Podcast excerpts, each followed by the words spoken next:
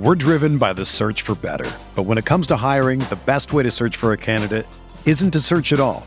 Don't search match with Indeed. Indeed is your matching and hiring platform with over 350 million global monthly visitors, according to Indeed data, and a matching engine that helps you find quality candidates fast. Ditch the busy work. Use Indeed for scheduling, screening, and messaging so you can connect with candidates faster.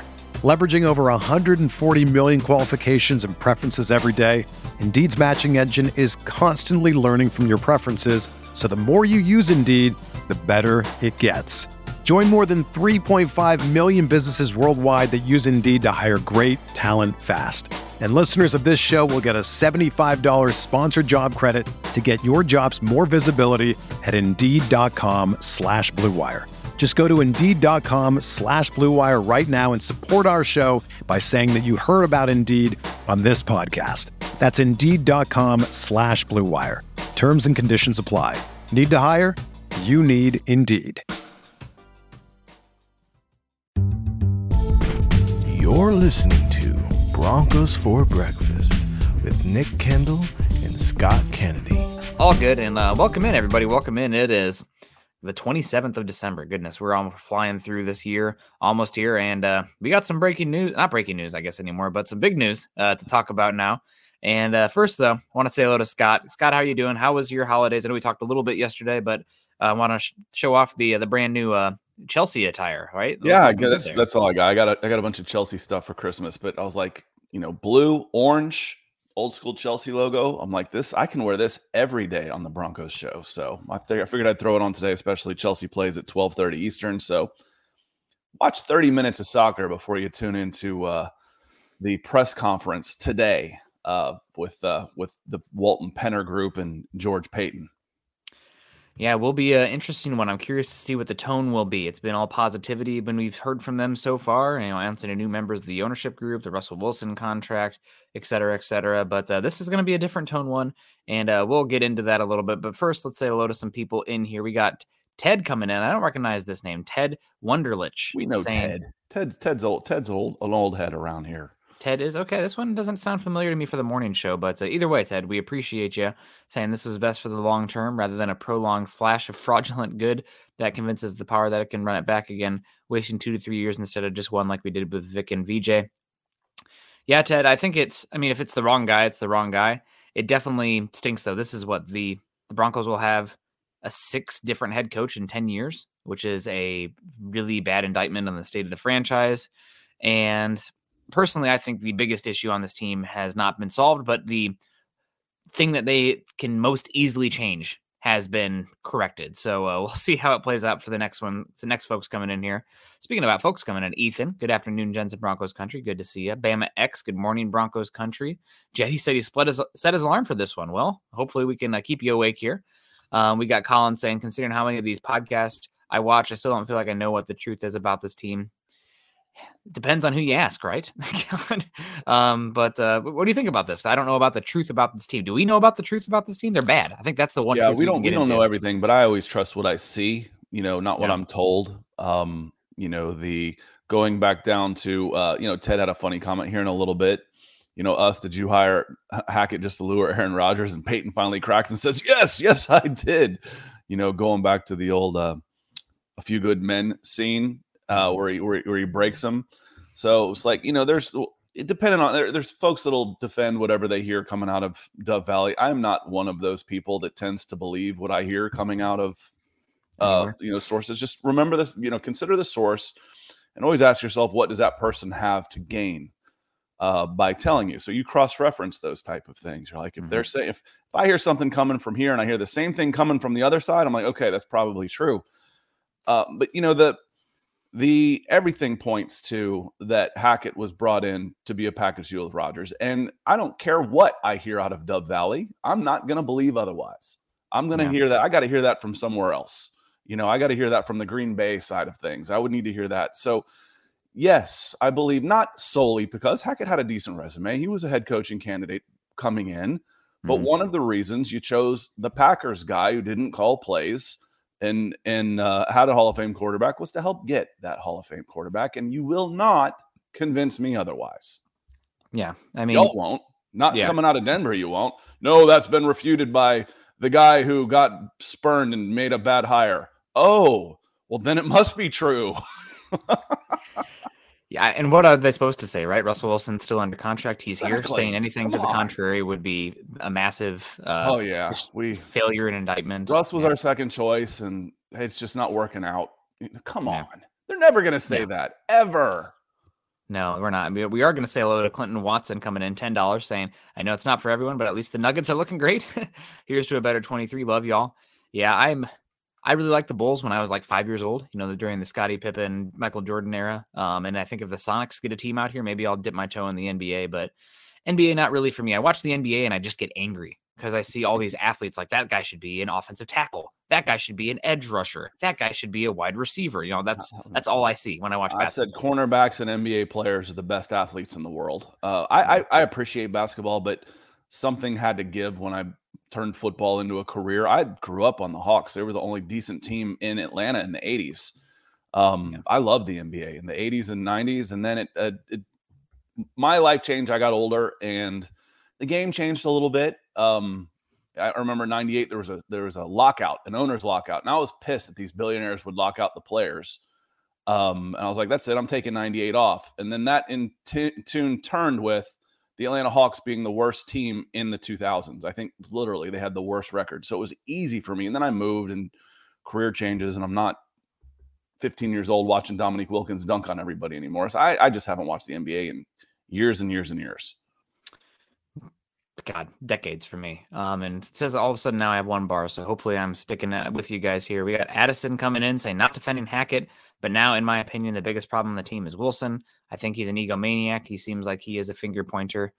I don't know if Wilson is a finger pointer, um, so much as if anybody's pointing the finger at him, he oh, it couldn't possibly be me. You know, that must be there must be somebody standing behind my shoulder here. Nobody's pointing the finger at me. I'm not. I'm not the issue here. We got to work harder, and uh, I don't think he's pointing at elsewhere, uh, so to speak. Yeah, he's not a me, me, me guy. You know, he did say, you know, in the negative says, you know, I've got to be better. That starts with me. He said that one time uh, after throwing three interceptions, and then it immediately turned to we, we, we.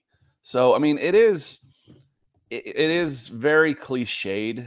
Um, you know, he's always talking about the team. He's always praising his other teammates. So, the biggest problem on the team, I think, is and, and for me, it's not even so much an ego maniac. He almost seems a little insecure. I mean, honestly, um, mm-hmm. you know, watching him up there, he's he's super. He almost sounds super nervous, like jittery when he's talking these days. If he's off script, um, you know, he would. There were there were more ums and ahs and and I don't know that I ever heard in this last press conference after after hearing three. The biggest problem right now, I agree, is Russell Wilson and his contract. Uh, if he's not, if he's playing better, the contract doesn't become as big of a problem. If he's not, you're in trouble. Um, so therefore, that's the hardest one to fix. For me, still, the first thing I would address is still the interior offensive line because I think that is the easiest place to improve for the least amount of capital. And then let's see that that should be easily addressed because for me, right now, the biggest problem on this team is still the OL but I think he can fix that. I really do. And then let's see if it's all Russ, if it was all Hackett. It wasn't all anybody. You know, there wasn't there wasn't one switch we're going to flip where this thing's going to be turned around. There's percentages, and we talked about that, Nick, a couple weeks ago. What percentage do you place the blame across these five different categories? Well, one of those has been changed, Nick. Yeah. Absolutely. And uh, the other news here talking about the offensive line, we have Butch Barry being fired relieved of duties after one year. And I think we can pull back this band aid. We've hinted at it a bit, but from sources, and I'll even say from some players that I've uh, spoken to, Butch Barry was not very well liked uh, in that room. And uh, he's gone. Sometimes, you know, that's not the worst to be not liked. You know, he's paid there to be the coach, uh, not their friend. But uh, just incompetent, not liked, uh, did not listen to him. Just a lot of the guys had issues with him in that locker room. He's gone. And also, Dwayne Stukes has been relieved of his duties. Uh, Broncos, according to Football Outsiders, have the number 32nd ranked special teams this year. They've been, Brandon McManus has been terrible. The kicking has been bad. The returning has been bad. The punt coverage and kick coverage units have been bad. Uh, so he's been fired as well. So multiple cut, uh, multiple fires here. I guess the one thing I have a, a, surprise here is that Justin Outten is still here. I mean, we've always said, you know, Hackett's been relieved of a, lot of duties. What did even Outten do from the beginning? Um, and we have Michael coming in.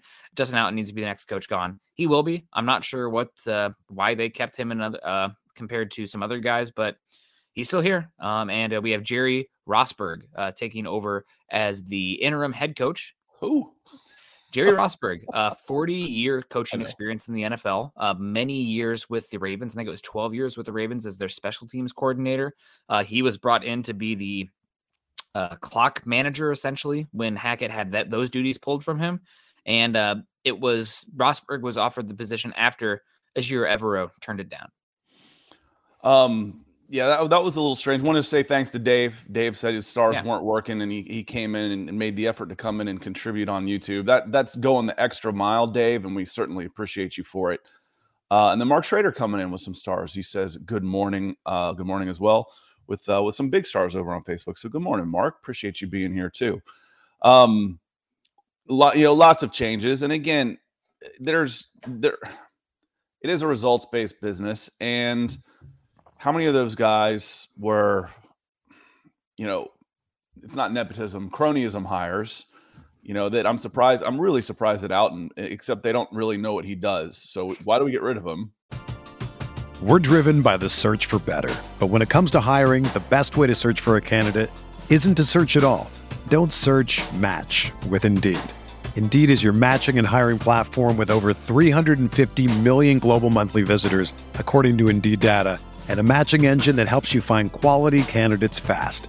Ditch the busy work. Use Indeed for scheduling, screening, and messaging so you can connect with candidates faster. Leveraging over 140 million qualifications and preferences every day, Indeed's matching engine is constantly learning from your preferences, so the more you use Indeed, the better it gets. Join more than 3.5 million businesses worldwide that use Indeed to hire great talent fast. And listeners of this show will get a $75 sponsored job credit to get your jobs more visibility at Indeed.com slash BlueWire. Just go to Indeed.com slash BlueWire right now and support our show by saying that you heard about Indeed on this podcast. That's Indeed.com slash BlueWire. Terms and conditions apply. Need to hire? You need Indeed. Whether you're a world class athlete or a podcaster like me, we all understand the importance of mental and physical well being and proper recovery for top notch performance. That's why I'm excited that Unifyd Healing is sponsoring this podcast. Unifyd Healing is a new and super innovative global network of wellness centers powered by Energy Enhancement System, or EE System. If you haven't heard of the EE System, you'll want to listen up. This technology promotes wellness, deep relaxation, purification, and rejuvenation. In hundreds of locations across the globe, access to a center is easy and affordable. Interested in experiencing the EE system technology for yourself? Go to unifydhealing.com slash bluewire to learn more and find a center near you. That's U-N-I-F-Y-D healing.com slash bluewire. No material or testimonials on the Unified Healing website are intended to be viewed as medical advice or a substitute for professional medical advice, diagnosis, or treatment. Always seek the advice of your physician or other qualified healthcare provider with any questions you may have regarding a medical condition or treatment and before undertaking a new healthcare regimen, including EE system. he makes the we best. Know, we got to figure out what he does before we can fire him. Yeah. Um. So it's uh, I, I, think someone in here asked earlier says why the fire sale so early, and part of it is to here it is. It was uh, L. Oh, I'm going to butcher this one. Uh, Muscle Musilak. I don't know. Makalak. Mosilak. Why the fire sale so early? Um, part of it lets you start reaching out to other candidates early. Part of it is to let those candidates start looking at other places as well. Now they're on the free agent market. We weren't going to keep you. Let's do this. And part of it was they were just embarrassed on national TV and again um, and needed needed a response for y'all. Part of it was was for you as well. 20,000 no-shows in the last home game. That's what I mentioned to me was the biggest story. Forget the score. The biggest story and you can just go ahead and write this these guys are gone when you got 20,000 no-shows. Then you go and you you take a vacation in LA uh, and some of them don't come back so th- that's why it's to it's to help move on. And frankly, you're only 10 days away now, 13 days away from all of this that was about to happen anyway. it just accelerated the timeline. I tweeted before, I, I sent out just a couple messages. I'm like, this guy's been fired. He, you can't make a decision based on a Rams four and ten Rams game, of a Chiefs team that may or may not be playing for anything, and an Arizona Cardinals game. You're not making your decision based on the results of those games. That would be insanity. Oh, maybe he does this. He gets to save his job. No, you've already made a decision. The decision was made. He was fired four weeks ago. You could see it in his face, his demeanor, everything changed. Christmas Day accelerated the timeline. That's what happened this weekend. Yeah, it's. I think it wasn't just for the fans too; it was for that locker room. Um, yeah, the, no, I mean for everybody. That's what I mean for, yeah. for, for Broncos yeah. country, yeah. including the, the, the players. Yep. Mm-hmm. But we saw them. Uh, this was a game where it looked like the defense actually, honest to God, quit, uh, giving their tackling and run fits. You know, that's a lot of that is heart. Um, and also, you know, the offensive line, you know, not helping Russ up, fighting on the sideline. Randy Gregory. I mean, this was the one that looked not only embarrassing the scoreboard, but like embarrassing in behavior and action. And it sucks because you know there are guys out there busting their ass, but uh, on national television we got we got slimed. Not the good kind of slimed either. Let's say hello to some more people coming Real in here. quick, Kevin. Nick, since you mentioned yeah. for the players, uh, then we'll come. We'll, we'll say hello to Kevin. Well, hello, Kevin. How are you this morning? um, glad you're in here. But you, you mentioned the players. Uh, Bryce sent this to me this morning. Thank you, Bryce. Um, and uh, it was I'll read it out loud. Uh, but this this random EW person, I don't know who it was, says, "Are you on a team that wouldn't hit in the preseason? Just just had coach fired and have no hope of the future because of a quarterback trade?" Shh. Kareem Jackson says, "Yep," with a big smiley face. Uh, so whichever one of those you feel like is the most damaging, uh, you know, as far as what he was kind of laughing at the most, you could put that on the quarterback, but you know, it, it was all just kind of a S show, uh, dumpster yeah. fire, whatever you want to say, and and Kareem Jackson, who's got about ten days left of being a Denver Bronco, maybe as an NFL football player, took his shot, um, and and and seemed to be having a little more fun with it. Yeah, he was tweeting through some stuff yesterday, um, but uh, is what it is, I guess. Uh, we also have Kevin coming in. Morning, guys. Uh, Nick and Scott. Well, they finally pulled the trigger on Hackett. Hope they get a good coach. Uh, air Denver Broncos for life. Thank you so much. Luke Wright's in the house. Good morning, Nick and Scott. Sunny Days is in the house. Good to see you, Sunny Days, with all the emojis. Uh, appreciate you coming in here. Rob Bucksbaum saying good morning, Nick and Deacon Scott. Thoughts on bringing an offensive coach instead of a defensive one so the scheme changes less? I think there was some hope that Ejiro Evero was going to stick around as the defensive coordinator. You know, you pay him handsomely and he has a good thing going here. He could build his resume, assuming he doesn't get a head coaching gig. But him turning turning down the interim head coaching position to me says that he's doesn't want to be back. And I think partially is because, you know, you did my boy wrong. Uh, Nathaniel Hackett and Ejiro Evero are, this isn't hyperbole, like best friends. They were best men at each other's wedding. And also, I think it's partially not wanting to tie yourself to what this offense uh, is down the stretch here. So um, I'm not sure if the re- it might be inevitable uh, that the defensive scheme changes. Would it be great to keep Evero and whatnot? Yes, but scheme is important on defense, but it's not as important as the uh, the players. So just start to prepare yourself for the change there. I'm going to give you all an, a, a preview. I've already seen this press conference. They recorded it yesterday in front of a live studio audience. I'm going to give you a preview. We're going to go for the best man for the job. We're going to conduct an, an exhaustive search and do what's best for Broncos country and get you back to where you think we should be, why we invested in this team with such a great history. Offense, defense, new coach, old coach. We're going to try and get the best man. That mm-hmm. we promise you there you go. Go ahead and watch that. I just saved you a couple hours, uh, at least at least thirty minutes this afternoon. Yeah, there'll be a They're few details. You're not going to learn anything. I think we'll get a few details on like the power structure. You can of... read some in between the lines. We're looking. Yeah. I'm, you know, I caught that one yesterday. Penner saying, yeah. "I'm leading this." Yep. That's, okay. Yep. Okay.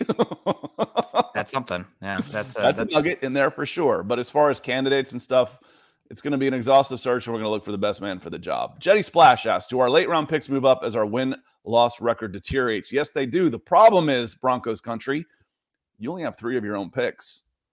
Um, so you've got the third round at 67, you've got the fourth round at 106, and you've got the fifth round at 138 right now. Those are your picks. The good news is your other third round comes from Indianapolis, and they're a dumpster fire too. Mm-hmm. So that one will be a high third round pick. So you'll end up with two high third round picks. So the other two picks that you have right now are coming from Minnesota and San Francisco in, in the first round. And by God, it, the San Francisco at 26 looks like it could be a 30, 31, or 32 right now, the way they're playing. So uh, it, it will be will be tough. And, and Nick, real quick, one of our great community members, Greg Smith, has come in. Says Bronco Country's not trying to be a downer this morning. We know, Greg, and and we love you, but I need your uh need your prayers more than ever. My mom received her wings yesterday. Rest in heaven, mom. I'll be setting up a GoFundMe to cover her services. If any is willing to help, it would be greatly appreciated. Greg, tag me and Nick on Twitter. Um, I'm at Scout Kennedy, um, you know, or at least on Facebook or somewhere, and see if we can't help get the word out. And uh, you know, not that this isn't for us. This is more people. It'd be easier for everybody else to find you if if they're connected to us too. So. Uh, sorry, your holiday has gone that way, Greg. Um, we're we're thinking about you for sure. Yeah, that's a big bummer. Um, really sorry to hear that, Greg. Uh, thinking about you and your family at this trying time. Um, you're a real one in here, and we always appreciate you coming in and supporting us and just being a part of the community. And you know, community's part of you as well. So yeah, hit us up. All right. Well, that's that really puts things in perspective here. You know, that's uh talking head coaching thing. We'll probably talk another one here in the future if Russell Wilson doesn't get it figured out. So is what it is. Um, but Greg, really, really sorry to hear that. Um, no easy way to make a transition from that. Let's say hello to Coach Chris coming in. $20 super. Good to see you, Coach Chris. He says, Happy holiday, brothers. Happy holiday to you, Coach. Uh, the problems with this team are much deeper than Hackett, but it, it's a start. Rams surely knew our defensive weak points. Where has our T, tight end gone all season? Love you guys. Keep up the fight. Denver Broncos for life. Greg Dulcich has been fine. Uh, it's I think this is more of a indictment on tight ends in the NFL in general right now. They're just not high volume positions. There's only really the only guy who gets a high volume workload at the tight end spot is Travis Kelce. A lot of the other ones, you know, you're getting maybe 10 targets, maybe four receptions. It's just you're not peppering them the football like you are wide receivers. Yeah, Nick, uh, you're you're coming out on me just a little bit on this, mm-hmm. and then part of it also is, uh, you know, the the middle of the field with your quarterback. Um, for me, that doesn't excuse the absence of um, Albert Okwuegbunam. Those aren't yeah. reasons for that. And I'm not placing blame on this. Don't get me wrong. I'm not saying, okay, th- it's another indication this team needed to be fired. Look at how they handled Albert Okwuegbunam. No, no, I'm not saying that. This could be on all on Albert Okwuegbunam. It could be a combination of both. I don't know that, but he's a physical weapon. I mean, he's he's got some he's got some tools to him, and he's been mothballed completely. And basically, Dulcich is a a big slot. He's a he's a big slot receiver, which we knew. We said this is where he can come in and make an immediate impact. Um, and you're right. You're right, Coach Chris. And we appreciate you coming in uh, a couple days after Christmas and uh, and supporting the show like you always have. Love you for it, brother. He says, you know, the problems with this team are deeper than Hackett. Yes, yes, they are. Yes, they are. But it's easier to change a coach than it is to change a 53 man roster. There will be some big changes in this offseason. That I promise you um, on on this uh, on this roster as well. There's there's too many non-contributors and expendable players on easily removable contracts that it's going to be a hell of an offseason for sure. Um, when you need mealtime inspiration, it's worth shopping Kroger, where you'll find over 30,000 mouthwatering choices that excite your inner foodie. And no matter what tasty choice you make, you'll enjoy our everyday low prices, plus extra ways to save, like digital coupons worth over $600 each week. You can also save up to $1 off per gallon at the pump with fuel points. More savings and more inspiring flavors make shopping Kroger worth it every time. Kroger, fresh for everyone. Fuel restrictions apply. Another day is here, and you're ready for it. What to wear? Check. Breakfast, lunch, and dinner? Check. Planning for what's next and how to save for it? That's where Bank of America can help. For your financial to-dos, Bank of America has experts ready to help get you closer to your goals. Get started at one of our local financial centers or 24-7 in our mobile banking app. Find a location near you at bankofamerica.com slash talk to us. What would you like the power to do? Mobile banking requires downloading the app and is only available for select devices. Message and data rates may apply. Bank of America and a member FDIC. I'm and, uh, real quick, Mosalak, I'm glad I got your last name right. I'm happy about that one. Yeah, thank you. Good to see you, Mosalak. Richard, hello to you. Um, and I'm going to reboot real quick, Scott. I will be right back in. So okay. hold down the fort for two minutes. Yeah, we'll see if we can't get him uh, him going a little bit as well. Get get Nick going just a little bit as well. But uh, Richard says, um, "Good morning as well." And uh, Kevin comes in. He says, Love to listen to, uh, after a good firing. Let's ride Denver Broncos for life. Going to change things for sure. I think it's going to be real interesting. Uh, I want to scroll back up and see if I can find Ethan's comment on the power rankings where he got a, uh, he, he was having a good laugh at what they were. Um, here we go. Recent power rankings that I don't pay much attention to. And, and frankly, I haven't looked at them in a while either because we're getting close enough to the playoffs that that's all that really matters. I click on standings, but he says the Texans, to their credit, they never give up at 30. And, and frankly, guys, I, I told y'all last week when there was some of this uptick about, oh, we scored 28 on the Chiefs after they let off the gas, which is natural. We beat the Cardinals. The Cardinals were freaking awful. Awful. I said last week the Texans, if I had the Texans against Cardinals, I would take the Texans. And then they go out and beat uh, the Tennessee Titans. You know, good for them. Uh, so to their credit, they never give up. The Colts at 31, they should just give up. And at 32, the Broncos, they've officially given up. And, and all that's true. I don't think the Colts have given up, but they probably should.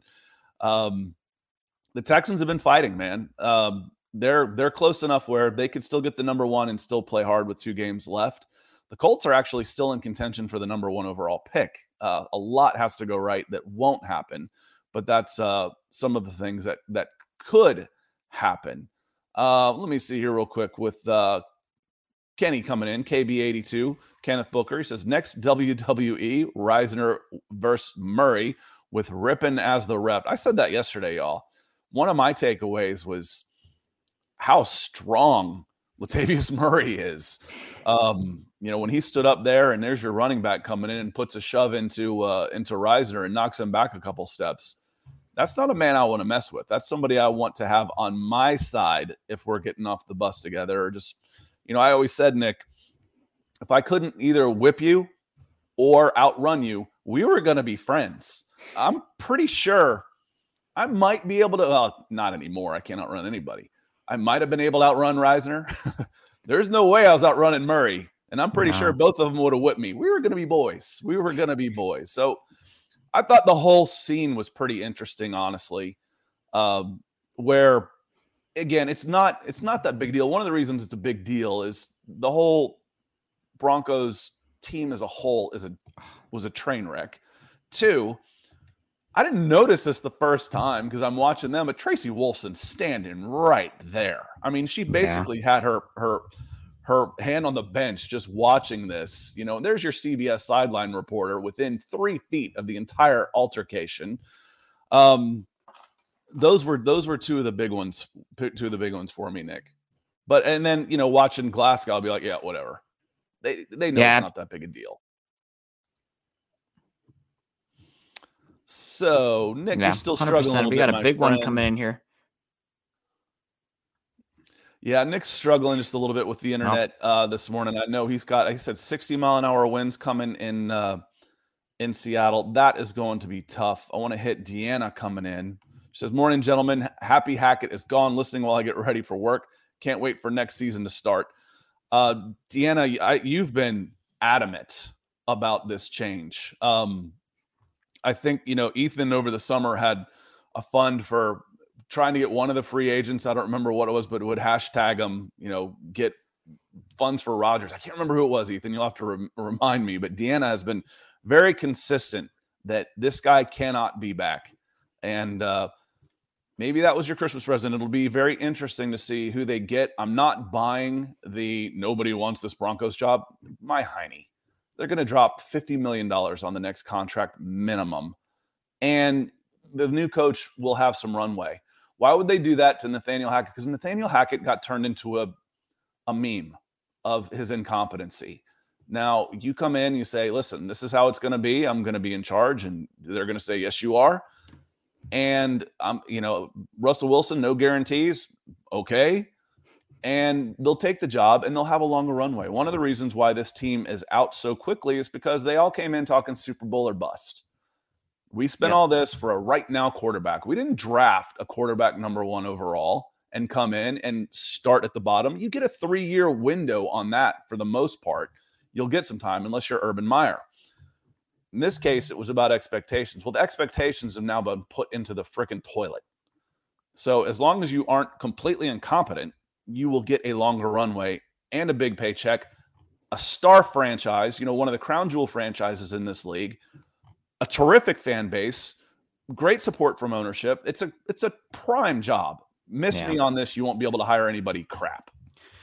He just might not be able to hire the the top guy um, on your list. That seems to be a lot of talking heads in the NFL side of things, not the Broncos side of things, but the NFL coverage side of things, where a lot of people are saying, you know, with these job security, with uh, George Paton maybe on the hot seat. I mean, already, you know, having power stripped away from him, from being tied to Russell Wilson financially, uh, from the lack of massive amount of cap room and draft capital. Um, it's something that is certainly concerning uh, for this team and makes it a less desirable position unless you're willing to overpay, um, which is something this front office might do. Um, and we've already seen George Paton's power chipped away, like we mentioned there, you know, taking a back seat a tad as the main driver of the head coaching search. Well, maybe that next head coach comes in and ha- is Paton's answering to him uh, rather than the head coach uh, answering to Paton, which can also be a big dynamic for uh, bringing in a head coach as well. You know, you have final say of the roster or final say of draft picks, or you know, we, you give us the guys that you want to get, and we'll work out the contract details. So will be uh, interesting to see how it plays out, and hopefully, it looks like my internet has started to clear up a mm-hmm. little bit. So mm-hmm. um, I can hear the wind blowing, but uh, we're doing okay out here. A few more super chats. I Real thought, quick, can, Nick, I wanted to hit yeah. on your point as you're going through the the my one of my coaching friends that used to I used to take with me on the road when we were running events. He was he was one of my one of my coaches for my events. He say that you know there are no problems, only obstacles from which we've yet to overcome. So as you are running through these problems, I'm like, you know what that sounds like to me, Nick? That sounds like opportunity. As I'm hmm. trying to hire you, Nick Kendall, you know, yeah, I've got a a, a general manager that is kind of on the odd seat. Well, you know what? We're going to give you some more power. We'll give you a little extra money to kick in who do you want to come in? You know, we're going to let you bring in your special assistant to come in and help with personnel matters. That sounds like an opportunity in mm-hmm. order to sweeten the pot and make the deal more attractive to me. So, mm-hmm. again, and you'll have a longer runway. That's the key. You fired this last guy after 10 months. Nick, was anybody surprised? Uh, they shouldn't be. Um, okay, so what's the problem? the problem is no. I mean, there, a, with that one, yeah. I'm not. I'm not talking about. Well, you didn't give this guy a chance that's not the problem. The, the, yeah. the, problem is like, you know, someone coming in first off, the contracts are guaranteed. Second off, nobody was surprised that Nathaniel Hackett was fired based on what they saw out of Nathaniel Hackett. Yeah. No, they, nor should they be. Um, but is what it is. And we're going to find out just how desirable this position is. Um, obviously, it doesn't sound like, I think we can put all the Sean Payton discussion to bed. Does not sound like he has any interest in coming to Denver. So go to Bet Online or whoever it is and made him the favorite and hedge that thing. Short yeah. it. Yep. I, I mean, said that yesterday on Twitter. Give me a thousand dollars on who won't be. He's the betting favorite at some place that I'm not allowed to bet because I live in Georgia. Let me get my NordVPN and say I'm in Denver and make that bet. I'll bet a thousand bucks on that it won't be uh it won't be Sean Payton. And if I lose it, y'all be happy and you can pay me back. yeah, we'll get into some of the names here. Um, but first, we want to say hello to Chris Meek coming in five dollars, saying Evero was completely sane when he told them, "Hell no, I've done my part leading this defense." Defense has started to regress some. I think they're giving up what 33 points a game um, over the last three games. Again, you know we're not going to make the entire season on it, but they they've fallen to more of a a B level defense this season rather than an A that they were looking like at the beginning of the season. He has mostly done his part, but I also think it's important to contextualize that the defense has regressed some, and that's the, the reality of it. I mean, they're they're lacking health. They're lacking. I mean, we looked at this last game. The edge rushers were atrocious against the run. The linebackers struggled, and uh, DeShawn Williams was systematically targeted in the run game in this one, and you know he was blindsided uh, to the bench a few times on some of those plays. So they've had their lumps, um, not as much as the offensive side, but I, I don't blame Evero. Also, I think that part of it is also the it's relationship Evero. with Nathaniel Hackett. Evero, Evero, Evero. Well, Ejiro Evero. It flows nicely. Him. It does. Yeah. Let's Evero. It's uh my comment on the defense and and that is one is that 33 points a game. Some of that directly hangs on the offense with turnovers. Yeah. And two, I'm surprised it took this long, Nick. I'm mm-hmm. surprised they were as stout as long as they were for as long, you know, as good as they were for as long as they were, based on all of the problems they've had from injuries to a complete non-existent offense that's constantly putting them in bad situations. This is the story of the one. As a maintenance engineer, he hears things differently. To the untrained ear, everything on his shop floor might sound fine, but he can hear gears grinding or a belt slipping. So he steps in to fix the problem at hand before it gets out of hand. And he knows Grainger's got the right product he needs to get the job done, which is music to his ears.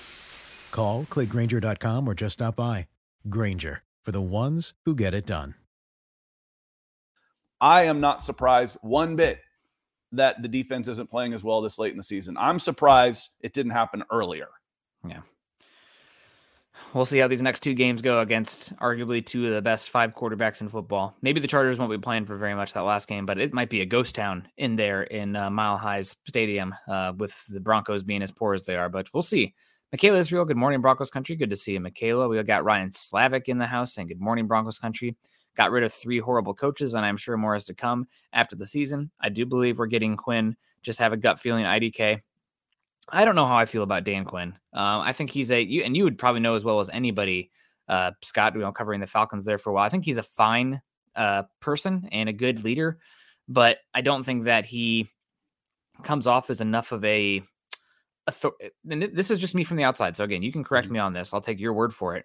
He doesn't come across. He comes across a little bit more direct and firm, but maybe buddy buddy with the players. You know, the backwards hat hanging out with the guys kind of thing. Where I am kind of more concerned about somebody coming in and trying to put the genie back in the bottle that is the power dynamics with mm-hmm. Russell Wilson. I don't know if Dan Quinn is that kind of coach. Now we don't need a complete jerkwad uh, coming in here, but I think you need somebody who is going to sit down and when Russell Wilson says, you know, this is what I want to do, and the coach believes it's directly in conflict with what the team needs to do to succeed, tell him no. We're not doing that. Uh, we we want your input, and we'll you know we'll take everything under advisement. Um, but uh, we're gonna do what we think is best, and you're the player, so you're gonna do what we say, uh, running the scheme. All right, if we've got a scale of complete jerkwad, I think that was the technical phrase. That's an industry yeah. term that uh, that Nick coined right there for insiders, a little inside baseball there. From that to I'm buddy buddy, and we've got that scale. We had Fangio on one side and Hackett on the other. Quinn comes somewhere between those two, but he definitely leans more towards the Hackett side of things. Uh, his players will play for him. No, mm-hmm. you know, for that, that's one of the big things is they they love him and he's had success. Um, he was let down one by some of his. If he had promoted from within off of that 2016 team, if you look at that 2016 coaching staff, three or four of those guys are head coaches now. I mean, it's Mike McDaniel's, it's uh, it's Shanahan, it's both LaFleur's. Mm-hmm. Um, I mean, it it was a star-studded cast, and he was also let down by his general manager. I could go into all kinds of stuff. You know, Quinn wasn't perfect. Don't get me wrong, but when I'm laying blame on how did this happen, it goes back to 2011 and Thomas Dimitroff for me, and his complete ig- ignoring the offensive lines and the defense, and it, it, it kind of all blew up at one time. Dan Quinn, I think would be would come in and you'd get a bounce. You, you would you'd you'd get a bounce. Um, my question is on this, you know, then does he choose his own defensive coordinator? He would interview Evero. You'd because Evero turned down the rights, uh, turned down the interim head coach job. He's still under contract with the Denver Broncos. Mm-hmm. So the Broncos hold his rights. Now, if he doesn't want to be there, they'd probably release him. And if the new guy didn't want him, they would definitely release him. But it, you know, that wouldn't be a bad way to go if he would still want to stay in Denver. There's no saying um, he would he would want to though. But you could do worse than Dan Quinn, that's for sure. Yeah. Uh, Phil McLaughlin says, "Morning, Nick and Deacon Scott. Wow, twice this year I catch Broncos for breakfast live. Hard to believe once again we're having a head coaching search. Any other uh, ideas than Sean Payton?" And Phil, thank you for coming in. We've we've run through a few of them already. Uh, I know the Philadelphia uh, offensive coordinator. That that becomes a real interesting thought to me as well.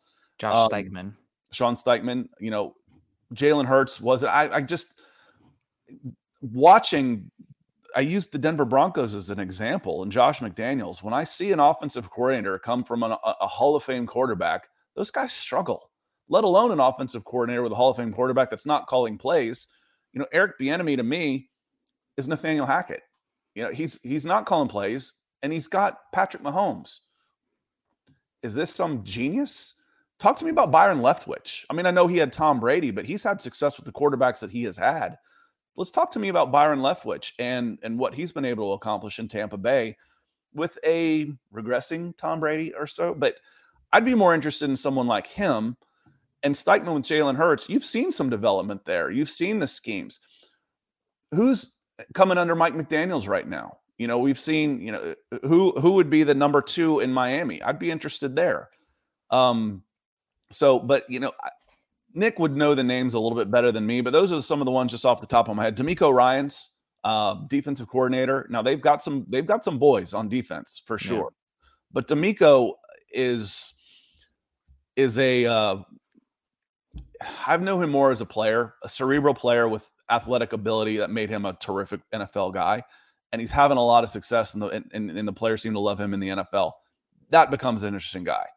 Yeah. Offense, defense, retread, new guy. We're gonna go get the best guy for the Denver Broncos. That's what you're gonna hear today.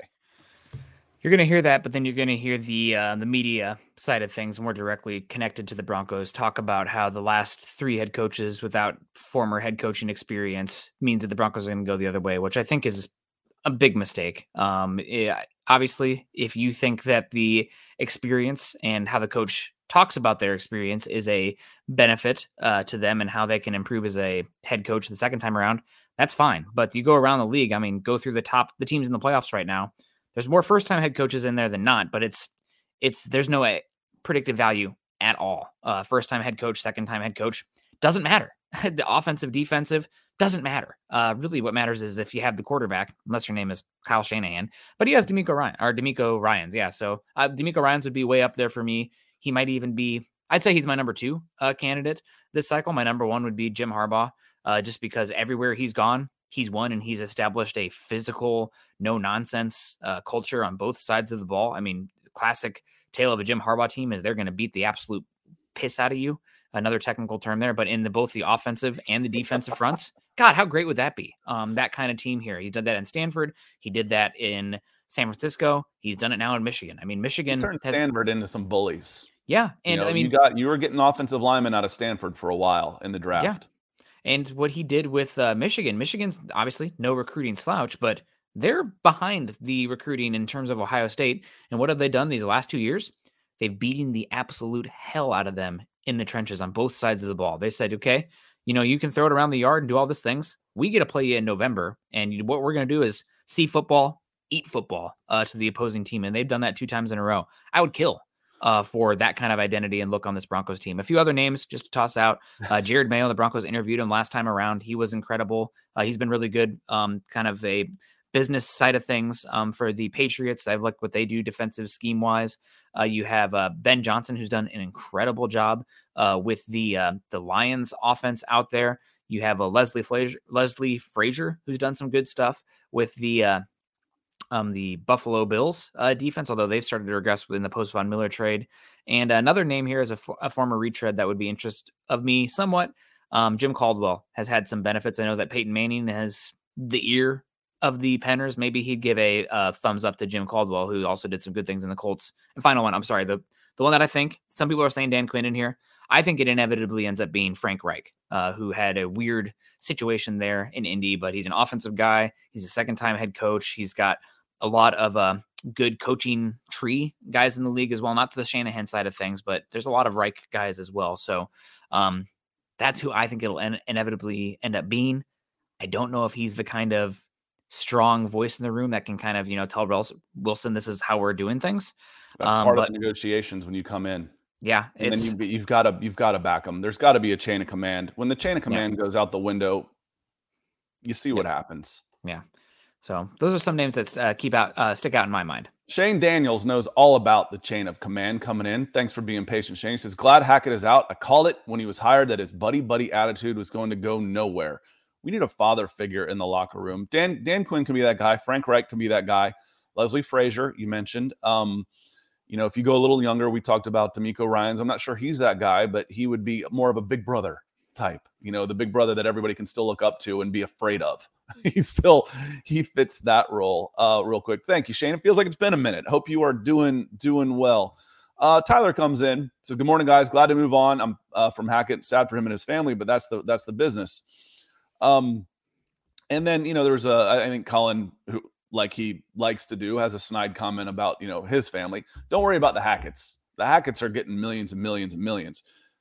The ones you you are worried about, and one of the reasons I stayed on the media side of things and didn't get into the football side of things is because I didn't want to move every two years and not be set for life. Hackett's set for life. The minute you sign a head coaching contract as a Power Five college football coach or an NFL guy, you've got life money for you and your descendants for years.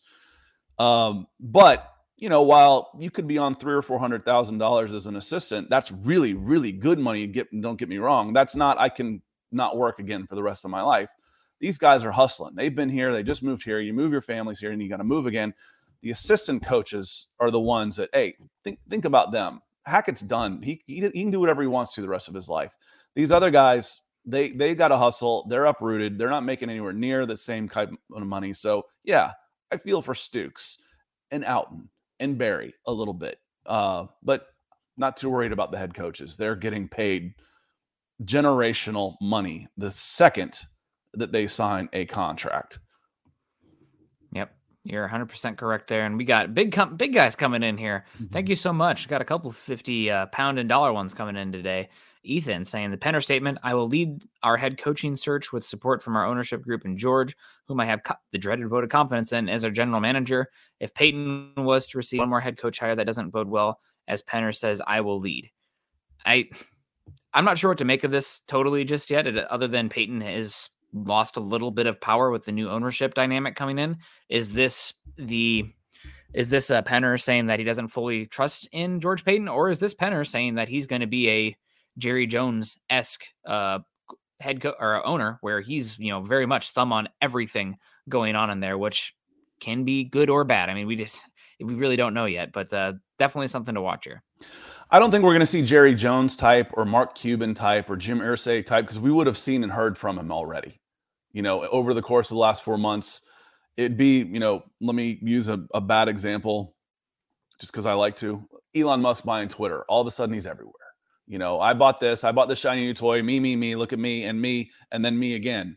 And these guys have been in the background. What this says to me is they screwed it up last time. I'm going to be in charge of this to make sure we get it right. How much he he might just be sitting back and saying, "Okay, bring me the candidates, and I need to green light him." That's that's fine. That could be one thing. You know, I I think you know being in the lead doesn't mean he's micromanaging everybody else, but it, again, it also says the people that were trusted to do this the the last time screwed up bad. This time I'm in charge. If it goes wrong, it's my fault. I'm the owner. And that's how it should be. Again, chain of command. I'm okay with that. And we'll we'll see how it goes. Appreciate you coming in, Ethan. As always. Missed yesterday. Hope you had a good boxing day and a uh, and a good holiday. Yeah, thank you so much. We appreciate you coming in and supporting us. We also got our guy Montana Altitude coming in saying morning priests.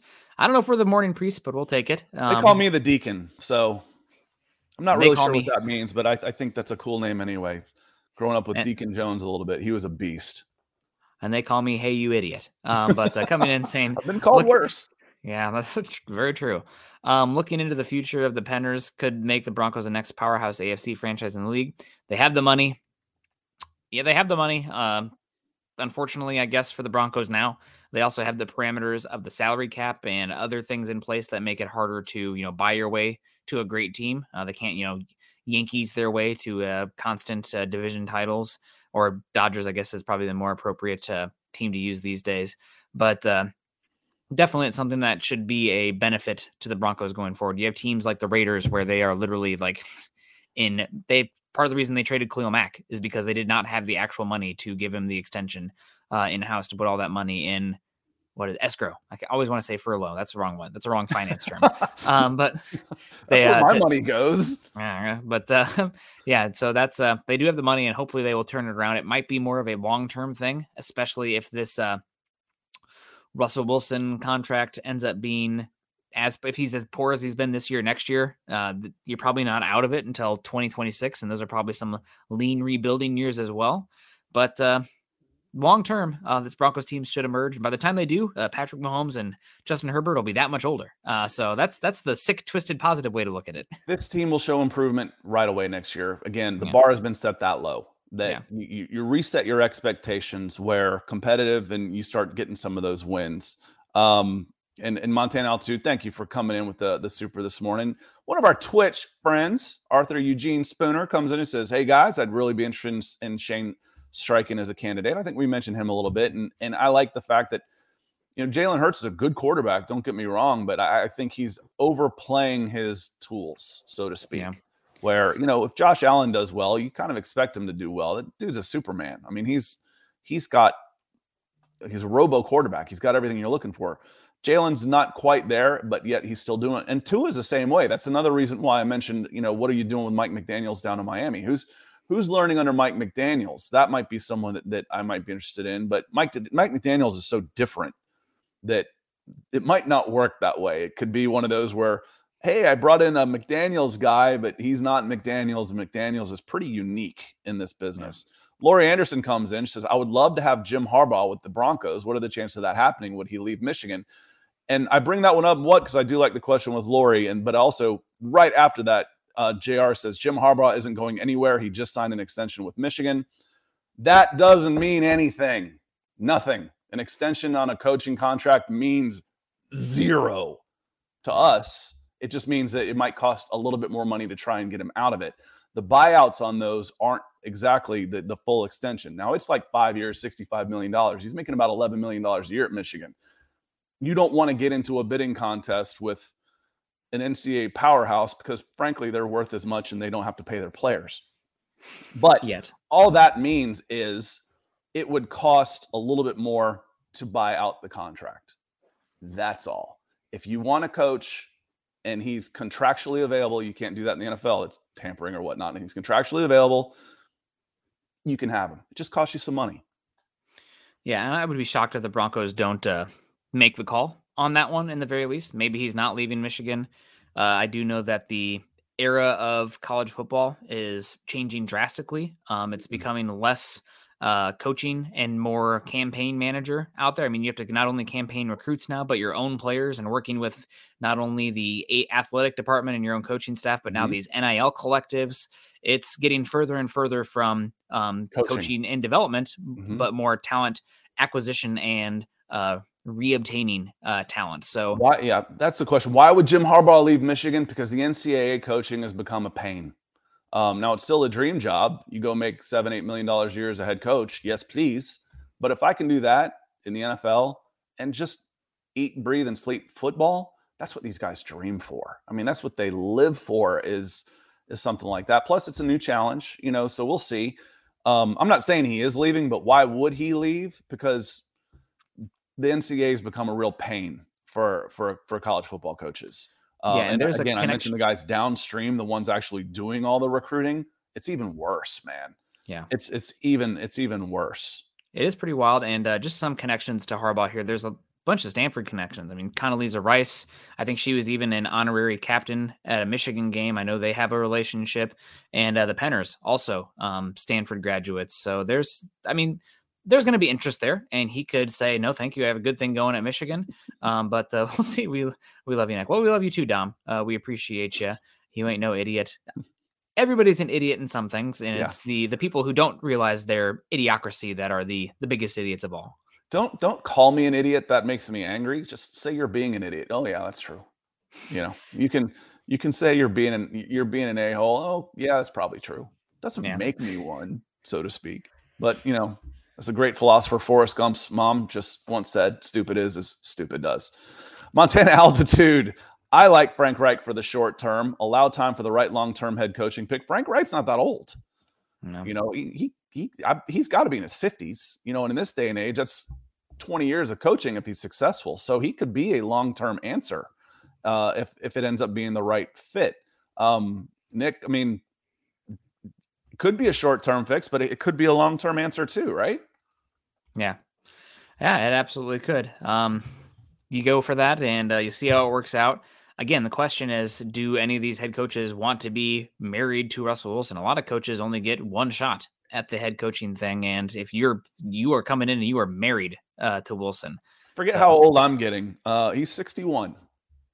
Okay. So I was thinking 55, 56, but he's he's uh he he is uh, a full decade older than I am. So he is 61. Um, but you know, short term in these days, at this day and age, is two years, one mm-hmm. year. That's short term. 15 You're going to tell me I was going to get five successful years out of a coach. I'd hire him and oh, then yeah. move on. I'd hire him. Absolutely. Five years is a lifetime in this yeah. day, in the in the in the Twitter, TikTok, Snapchat cycle of life. Absolutely. Next one. Next one. Let's see what the algorithm says. We should just let the algorithm pick pick the next head coach. Is that um, what we're calling Russ now? The al- Oh my God, that's a great nickname for him. God, uh, that's right. You heard it here first. I yeah. want, I want, I want, I want a nickel every time someone says it. That oh, isn't man. bad though, is it? No, that's not a bad one at all.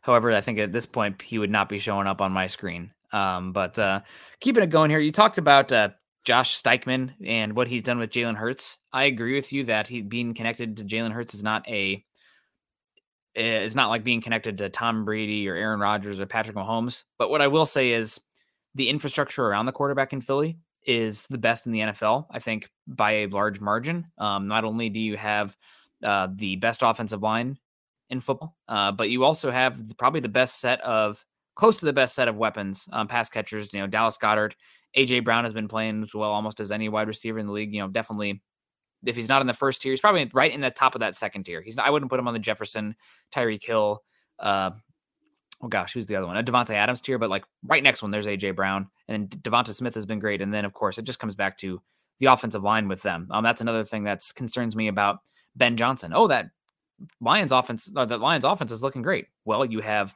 three first rounders out there that that are all playing really great. And the Broncos team is far from that.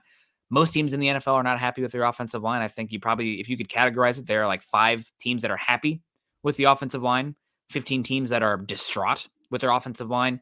And then you have about, what is it? Would that leave 10 more teams um, that are okay with their unit? Broncos right now, we're in the, I think, top tier of the distraught. Um, it's maybe bottom tier with all the injuries that we've had. Um, but those are some things that, with how those guys run their offenses, it's not the quarterback doing it right now, but I think it'd be pretty hard to replicate the offensive line prowess and infrastructure out of the gate. What up? speaking of offensive line, I want to get to our guy Adam here. Uh, Adam, you're killing me with this stuff, man. You, you, really are. You're you're typing yourself. Your your fingers bloody so much that you're hearing but you're not listening. You guys say the O line is horrible. Don't mention how terrible Russ is against the blitz. Blah blah blah blah blah blah blah blah blah. Yes, we do. What we talk about constantly is what is the more fixable problem right now with the Denver Broncos. It is easier to start working on the offensive line than it is on Russell Wilson. And it's not just the blitz, it's pressure, period. He mm-hmm. struggles against pressure because he ducks down and he, he's acting like like he's scared back there, runs into guys getting sacked, tries to extend, misses. Then he goes for the home run ball, and you saw Courtland Sutton waving his arms up and down. I'm right here, or he could have run for first downs. Yes, we do. When we talk about how this team can improve and improve quickly, the easiest way to do that is the offensive line right now, and then let's see how things improve from the backside. You're not tied to your center. You're not tied to your left guard, who's a free agent. Your left tackle's hurt. Your right tackle is a bunch of free agent guys that are coming in. So there will be changes along the offensive line. And that is the easiest place where you can start seeing an improvement. Then you can get a better evaluation on Russell Wilson. We've talked about Russell Wilson. We've placed blame on percentages. So slow down with the finger typing and listen. Yeah, and uh, I don't think he meant us. I think he was mentioned more in the uh, the commenting section there. But uh, my big thing with the offensive line has been, I think the pass protection, especially, has waned as of late. But it's as much on Russell Wilson eh, as it is on the offensive line. My biggest issue with the offensive line has been the run blocking. Um, Colin can you know give me a hard time for this one, but uh, they have a uh, offensive line like run blocking grades. There's a graphic out there. It's a uh, offensive line run blocking grades versus uh, rushing yards expected row. You know, a little bit of row in there, um, or rushing yards over expected. And the Broncos are bottom five in their run blocking this season. Scott, your eyes one of your days face gonna stick like Wait, that. I think they got stuck when I rolled them. um, but the Broncos are bottom five in uh, rushing yards, um, the blocking grade for the offensive line. I think they're bottom two in the running back uh, rushing yards as far as what's uh, what's been blocked compared to what they actually get. So for me, the biggest thing, they got to be better at the running backs, of course, but the run blocking on the offensive line has been atrocious, and that's especially up the middle. And I think that's probably one of the biggest reasons this team has struggled this year. If you have an elite quarterback, you can overcome that. But Russell Wilson is as limited and dependent on the success of the running game to open things up for him as any quarterback in the NFL. And when you're f- constantly forcing him to be in, you know, third and seven pure drop back game, uh, or you know, playing the quick game rather than those deep shots, here here we are. Looks horrible. Um, not looking horrible here. Cly, nice family coming in Kyle. there. Cly, we Kyle. Yes, Kyle coming in here. Heard the dog. Um, Kyle with a C. I don't see many of those, but he says, know, uh, cool. is, is Russ reading the blitz or center? Because every QB we've had lately seems like they can't read the blitz from Flacco to lock to Russ. I mean, I think a lot of it is the rotating bodies on the offensive line this year makes it pretty hard to know whose assignment it is uh, to get out there and you know make the if one guy drops, who's the next one? And teams are doing as good of a job with here comes Scott's face again. Simulated pressures, as we've seen for a bit. Fake um, blitzes. Yeah, fake blitzes um, out there. Or, you know, different guys dropping, coming, et cetera, et cetera. Kind of, we saw the Dick LeBeau zone blitzes, but it's more man and rotated coverage on the back end. But I digress. Um, I think a part of the big issue is the issues on the offensive line with the injuries, the chemistry there. And then also, how many times has this Broncos team actually gone up to the line of scrimmage and given themselves 10 to 15 seconds, you know, to point out the Mike. How many times have seen Russell Wilson come out there and call call the Mike out? I feel like every single time they're getting up there, it's three, two, one, and then like the panic hiking it. You don't have time to sort out the pressure. Oh, and don't forget Dalton Risner is looking over his shoulder. Yeah.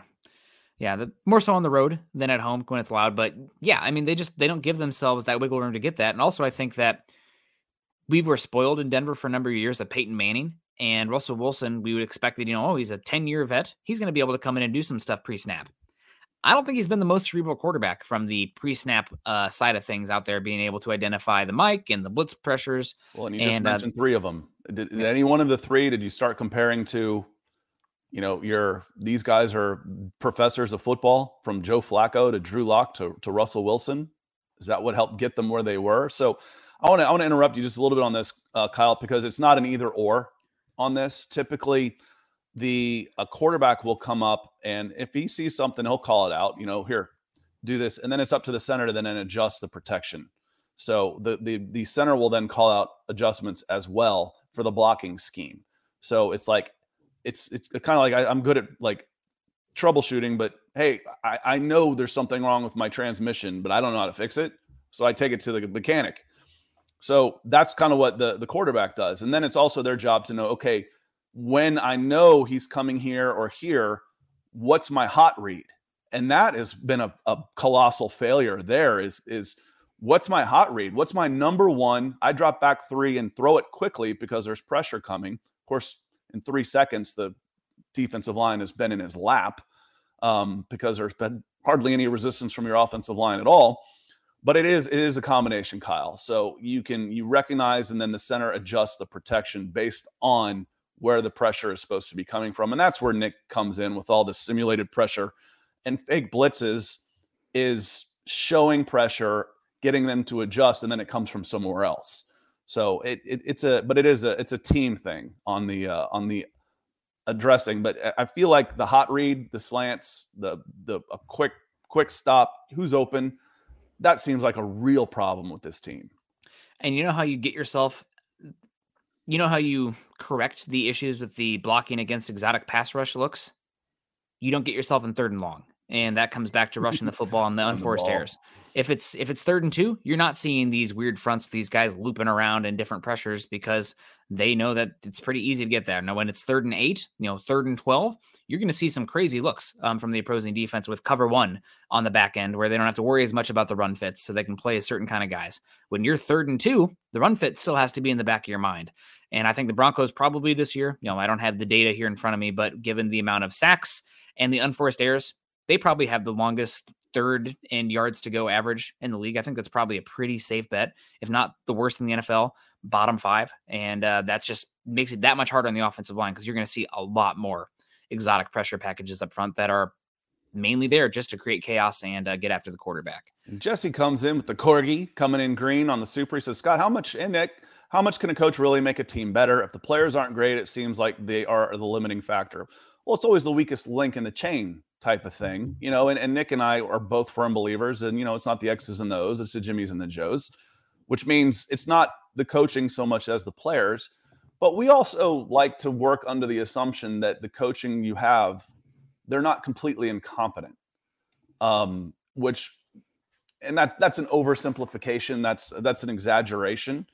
But this staff showed a lack of competency um, early on. And I'm always reminded of don't get too excited about what you hear in preseason camp because you, it's all internal. You know, I was like, oh, Russ looked great against our defense. Well, they were running a defense to make Russ look great to get his confidence up.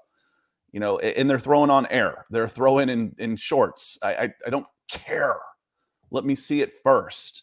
You know, mm-hmm. does it mean it doesn't mean anything in the preseason and camp how great someone looks? You know, spring warriors, spring superheroes. Um, but the coaching can absolutely make a team better, and part of it is the belief in the coaching and and calling the. You see how fine the margins are in these in these games. You know, a, a, a big line in NFL is seven points. You know, a big line in college is seventy. Then the coaching doesn't matter. I, I will I'll coach Georgia against you know Valdosta State. No offense to Valdosta State, but I'll take I'll coach Georgia to a win in that game. Um, it can absolutely make a team better. The belief in the system and what they're doing, and it's not just on game day, but it's all through the week. It's all through the preseason and and doing all those things. So it, it can make a difference very quickly, especially when the bar has been set this low. Um, you'll see you should see a bounce back immediately. Appreciate you coming in, Jess. Yeah, appreciate you. We uh, coming in here. We also got Kyle coming back in. I almost said Cly again. Kyle with a C, uh, saying this is probably the worst screen team in the NFL as well. Been bad since Peyton. Part of that is the lack of mobility on the offensive line. Um, I've been a Cam, not I guess a Cam Fleming apologist um, for being a swing tackle. I think he's probably been your best or second best offensive lineman this year, but uh, a move a move player he is not. Um, Quinn Meinerz can move pretty well, but your center position can't move. I mean, God bless Glasgow, uh, but not much moving from the center position, which makes the screen and the outside zone hard. Dalton Risner um, moved okay his rookie year, but I feel like he's regressed in terms of his movement skills. And uh, Calvin Anderson, not much of a, a mover in space either out there. Was getting some from Billy Turner, but not great. So you don't have a great uh, movement on the offensive line. You don't have many guys that are creating YAC opportunities here. I think the Broncos have the worst uh, pass catching running back EPA um, in the entire NFL. They just nothing after the catch out there for them.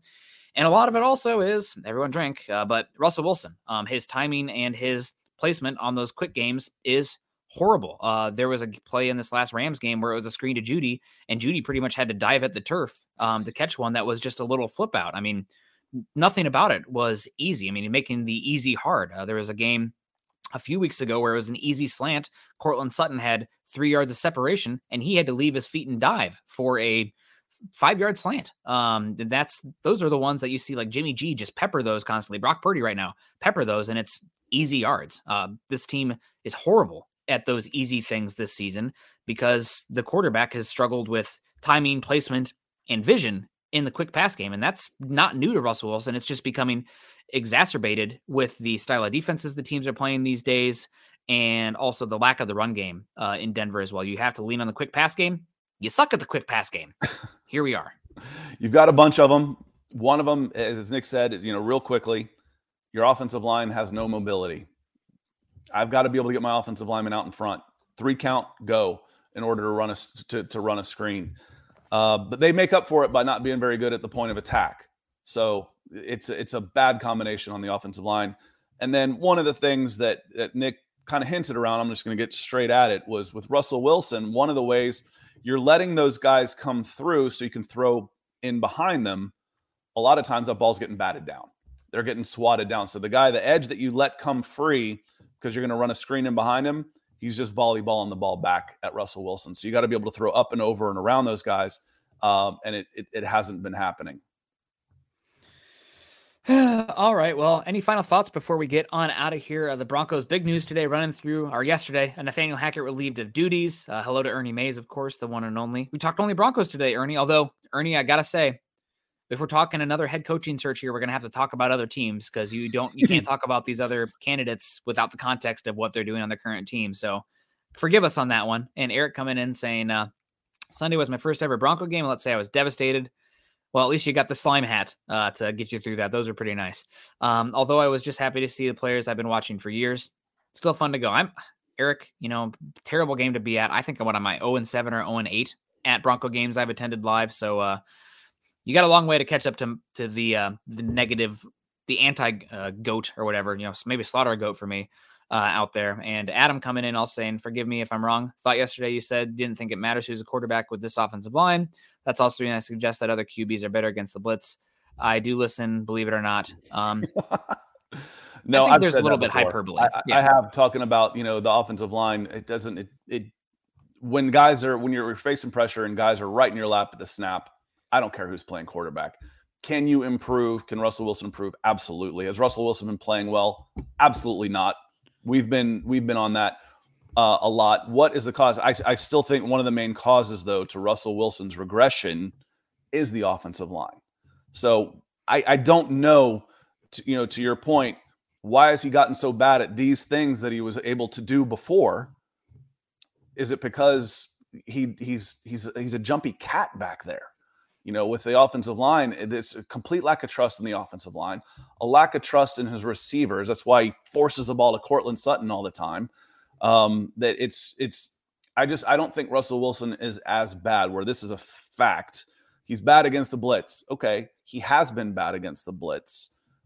Can that get better? I think it can. He has been bad against pressure. Can that get better? I think it can. Will he return to his very best? Probably not but it can get better. And I don't know that that can get better until I address the offensive line. They they're going to have to improve the offensive line beyond uh, what league average is for this offense to function with Russell Wilson. I mean, that's just the reality of it, and that's not what you want to hear when you're paying a quarterback as much as you are paying Russell Wilson.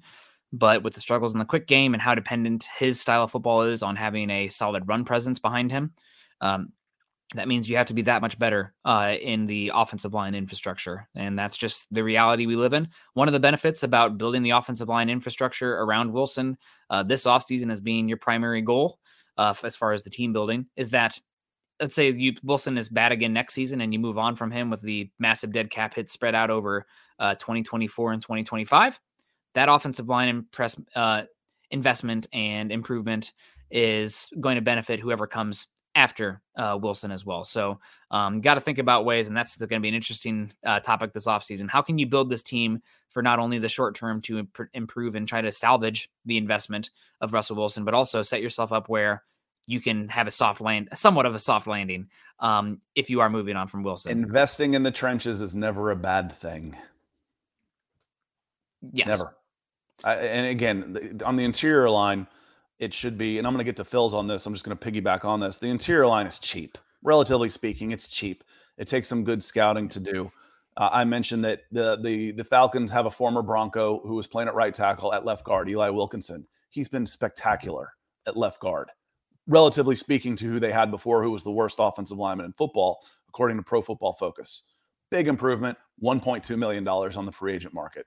Good scouting job, good scheme, good coaching better improvements from a guy that was a cast off.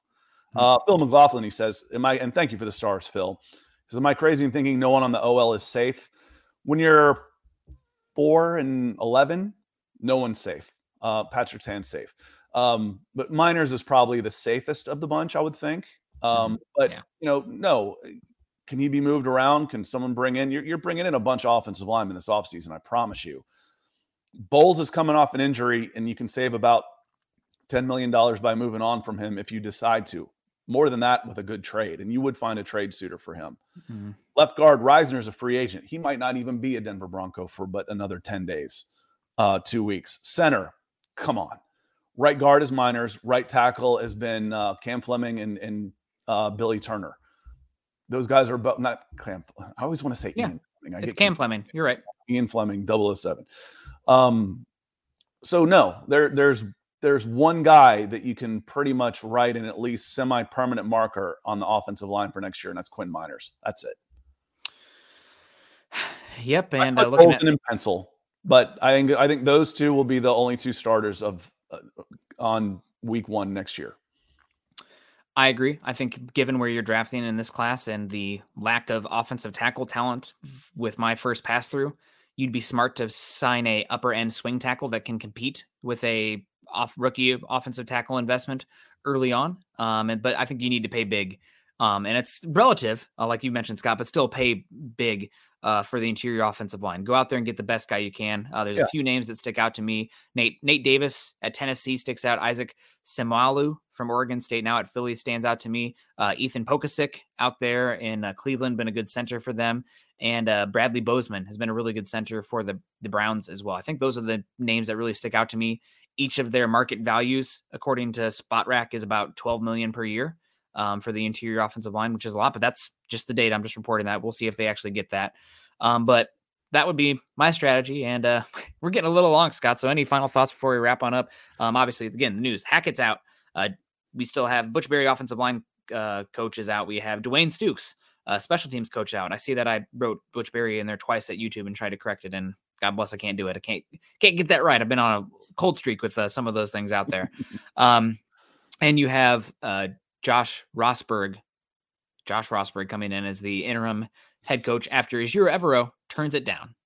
So a lot of news, and we got a press conference today at uh, ten o'clock Mountain. Ten o'clock Mountain time. Yep. Yeah, so because uh, Chelsea's on it, I think nine thirty Mountain time. Yep. So when you ask me what I'm doing, that's what I'm doing. I'm watching some watching some Chelsea and then and then catching some press conference. Um, yeah, I, I would be hesitant to drop twelve million dollars onto an interior lineman. Um, talking about those those draft picks, um, you've got 20 right now as it stands. You got 26, 67, and 69. I, I want two of those three to be offensive linemen. Uh, whether if it's not a right tackle, if I go a different way in the first round because I don't like the tackles there, that's okay. But I promise you, with 67 and 69, I can get guys that will improve this offensive line. Now you might you might not, but I promise you, if I look at 70 through 105 a year from now, mm-hmm. there will be interior alignment in the NFL that are better than what you had this year. yep. So there will be guys available. It's going to take some good scouting, some good development, and all that type of stuff. But you've got the draft capital and the free agency to improve this team right away because the bar's yeah. been set low. That's part of it. Yep. I probably would pay an offensive lineman big money on the interior just because I think for Denver's style of play right now, you can pretty much just transfer over the Graham Glasgow cam hit, uh, cap hit to a new interior offensive lineman. Mm-hmm. Um, and that's just a accounting thing there. And the other thing is I'd be paying for certainty. And I think for Denver specifically, Isn't the offensive tackle Glasgow, though, that's what well, scares me. Isn't that what you tried with Glasgow? I think a lot of these guys are more physically talented than Glasgow. So uh, so who screwed that up so bad? Was that an Elway thing? I mean, why that why was an Elway thing? A fifteen million dollar a year guard. Yeah, that was an Elway thing. Um, that was an Elway season. That was we're going to do everything we can to prove that we were right about Drew Lock. Um, and I don't think that was a bad strategy in hindsight because you have to figure out what you have there, remove the excuses around the quarterback. There's always going to be excuses. Um, that's just the nature of the game. You don't have a perfect roster, but uh, is what it is. Um, but I probably would pay an interior offensive line um, just to have that certainty in there, and then it's that much easier uh, when the draft comes um, to get that guy. But that's just that's just me. Um, that mm-hmm. that's the area that I actually think with how Russell Wilson plays, you should overpay compared to what the league averages because I think the interior offensive line is more valuable for you than what the league averages, given the impact of the run game and the fact that Russell Wilson struggles with interior pressure. So Which that's we just have seen. We've talked yep. about the right tackle hasn't been as big a problem as you might have expected this year, but the interior line is a bigger problem than you ever would have thought it was going to be this year. So, yep. yeah, yep. I, I, can see that. I just we'll see who's available. We'll see. Yeah, you know, when the draft, when free agency comes up, we'll see who's available. When the draft is up, we'll see who's available. Um, I'll be going to Shrine Bowl and Senior Bowl, and I've seen a lot of good interior offensive linemen in the last two years at the Senior Bowl that could come in and help uh, mm-hmm. right away, including Quinn Meinerz including Quinn Meinerz. Well, guys, we ran along a lot of news today.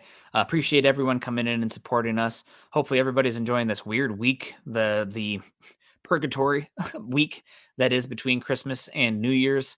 Uh, getting real excited for all these big bowl games coming up as well. Uh, hopefully, Scott and I have a chance to talk a little bit about that at some point, maybe tomorrow. Um, who knows? Um, but uh, appreciate you guys coming in. Uh, continue to uh, follow us on Twitter. Get at us on Twitter. Um, make sure you're following me at Nick Kendell MHH and Scott is at Scout Kennedy. Also, uh, Malcolm in. Hello from Homer, Alaska. Hope you're doing well out there in Homer. Uh, follow us also on Twitter at BFB underscore pod and at Mile High Huddle. If you haven't done so yet, join our Facebook communities at facebook.com forward slash Mile High Huddle and facebook.com forward slash Mile High Huddle pod. And as the ticker says here underneath, please subscribe, like, and share. Shout out to Deanna Hendry, uh, uh, Ethan, our guy, DWI guys coming in, and uh, Coach Chris and everybody else who supported us today. Uh, Mark, happy, happy holidays to all you guys. Um, appreciate you. And also shout out to uh, Greg Smith once again, thinking about you with your the passing of your mother. Um, never easy, uh, but make sure you hit us up and we can you know put some put some eyeballs on any of that stuff for you. Um, Appreciate you guys, uh, Scott. Yeah, let, me hit some, let me hit some names to say thank yeah. you real quick. We're long. We might as well go a little longer. I've got I've got the the names, so we're not missing anybody on YouTube. Um, you know, Phil coming in on Facebook for sure. I might miss some Facebook folks, but I know Phil was there. Lawrence, appreciate you.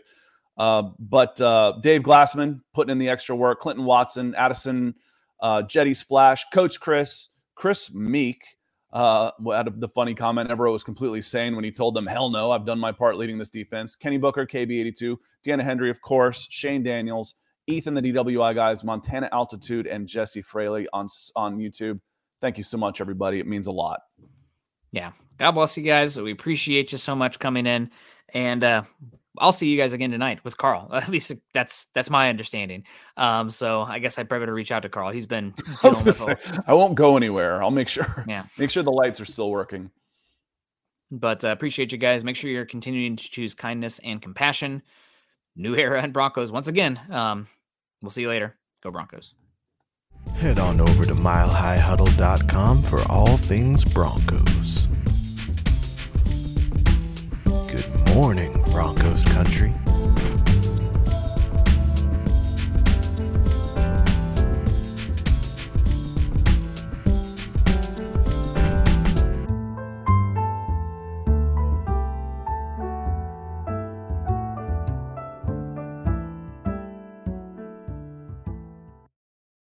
When you make decisions for your company, you look for the no brainers. And if you have a lot of mailing to do, stamps.com is the ultimate no brainer. Mail checks, invoices, documents, and everything you need to keep your business running. Get rates up to 89% off USPS and UPS. And with the mobile app, you can take care of mailing on the go. Make the same no brainer decisions as over 1 million other businesses with Stamps.com. Sign up at Stamps.com with code PROGRAM for a special offer. That's Stamps.com code PROGRAM.